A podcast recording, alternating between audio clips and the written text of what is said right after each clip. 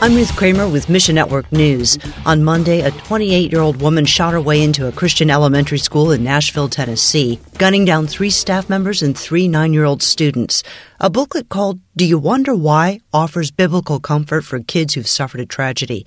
Child Evangelism Fellowship USA distributed these booklets following the school shooting in Uvalde, Texas, and hopes to take booklets to Nashville as well. Visit us online to learn how you can help.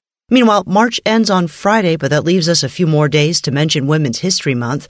In March 1987, the U.S. began an annual celebration of women's achievements and contributions to American history. Wycliffe USA highlights the important roles that women have played in Bible translation.